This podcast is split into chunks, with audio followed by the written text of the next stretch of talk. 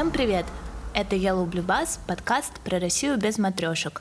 Меня зовут Лиза, и сегодня мы записываем подкаст вместе с моей подругой Аней. Привет-привет! Да, мы с Лизой учились в одном университете и впервые познакомились с ней и подружились во время нашего Erasmus-обмена в Барселоне.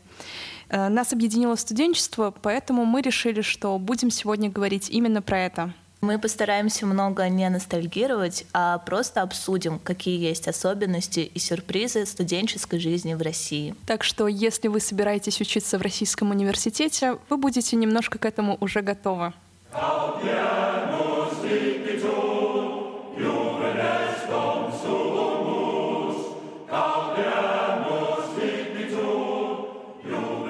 Начнем с глобального вопроса. Как выглядит система высшего образования в России? А, в России баллонская система образования, и это значит, что после школы студенты сначала учатся 4 года в бакалавриате, и после бакалавриата можно учиться еще 2 года в магистратуре. Там можно выбрать другую новую программу. И обычно программы магистратуры, они больше ориентированы на практику в конкретной сфере или же на академическую карьеру.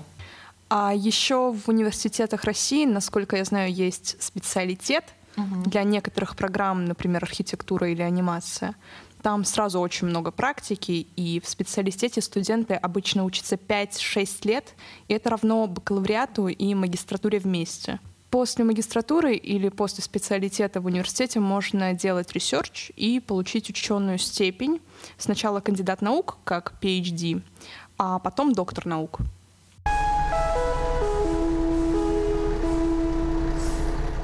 Кстати, Ань, а ты не знаешь, что там с финансированием? А, может быть, есть какие-то стипендии для иностранцев, чтобы учиться в России?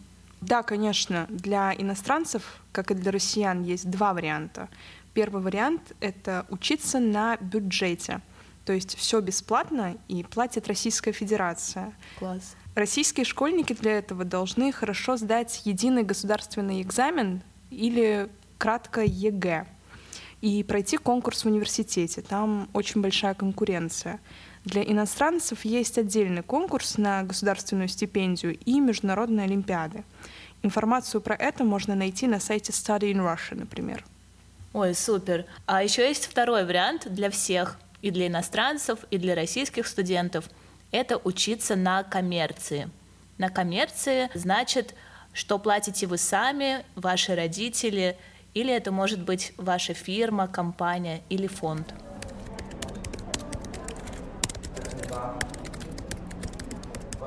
Кстати, а что с русским языком? Какой нужен уровень для иностранцев?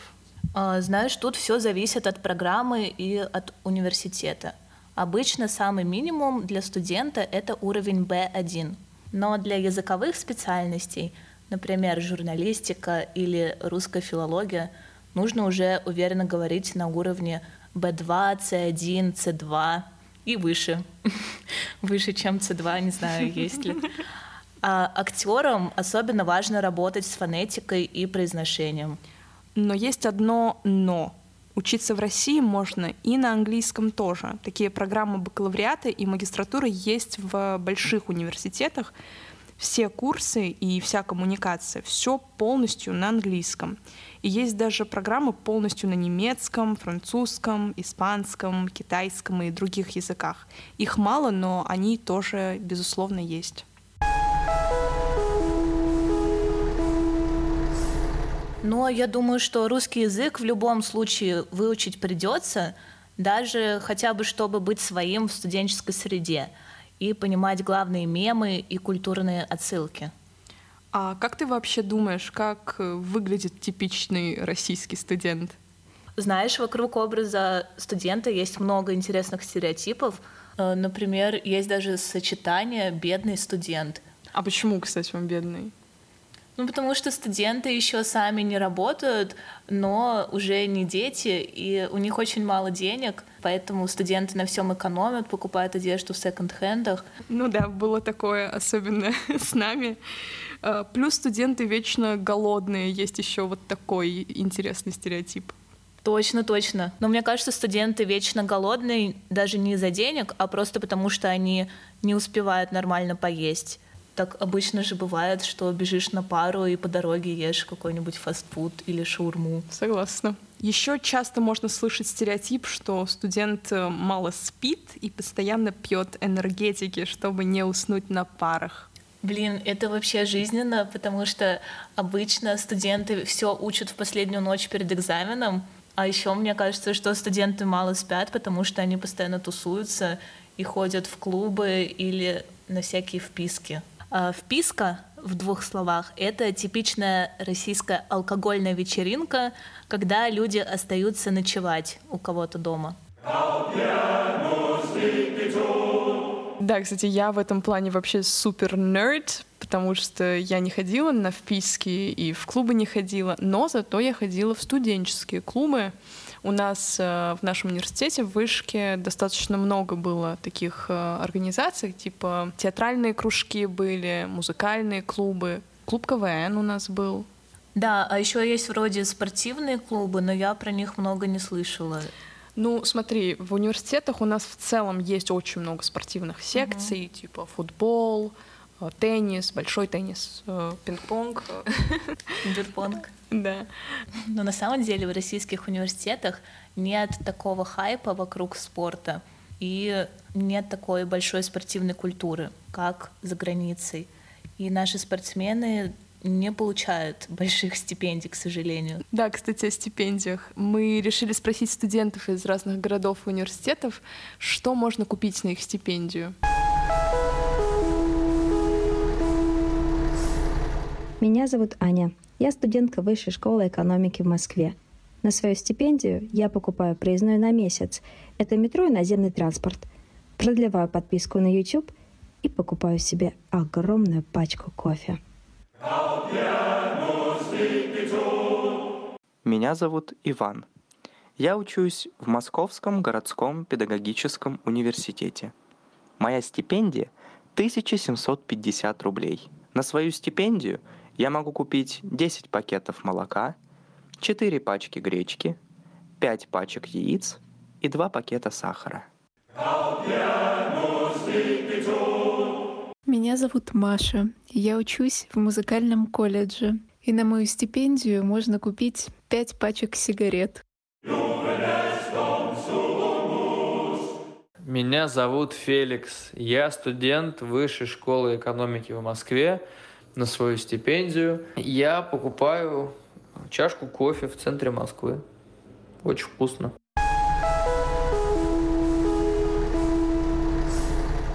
Ну, это не очень много.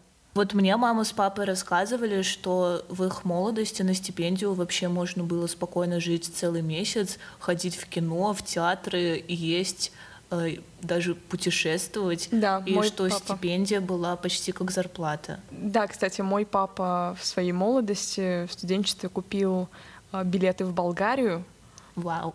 но, но не поехал туда, потому что развал Союза.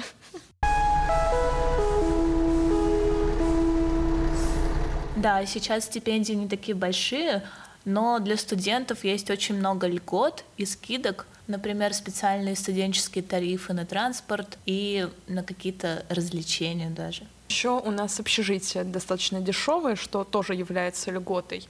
Кстати, общежитие мы э, называем общагами. Это такой русский сленг. Я никогда не жила в общаге, Лиз, а ты, насколько я знаю, как раз-таки там и жила. Да, я уже пятый год, наверное, живу в общаге время от времени. Это весело, с одной стороны, но с другой это некоторый челлендж, потому что там очень много разных людей, и нужно с ними со всеми взаимодействовать, контактировать. Но на самом деле бытовые условия в самих общежитиях вполне себе приличные. Тоже есть некоторый стереотип, что российские общаги очень страшные, там тараканы, плесень, холод, ветер и вообще все прелести жизни. Но на самом деле, по крайней мере, в нашем университете, это не реклама, но в высшей школе экономики хорошие бытовые условия. Там есть и Wi-Fi, и душ с горячей водой, и холодильник, микроволновка, вообще все, что нужно.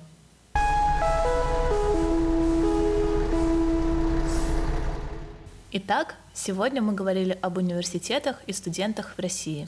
Мы узнали, что в России баллонская система высшего образования и как устроен учебный процесс.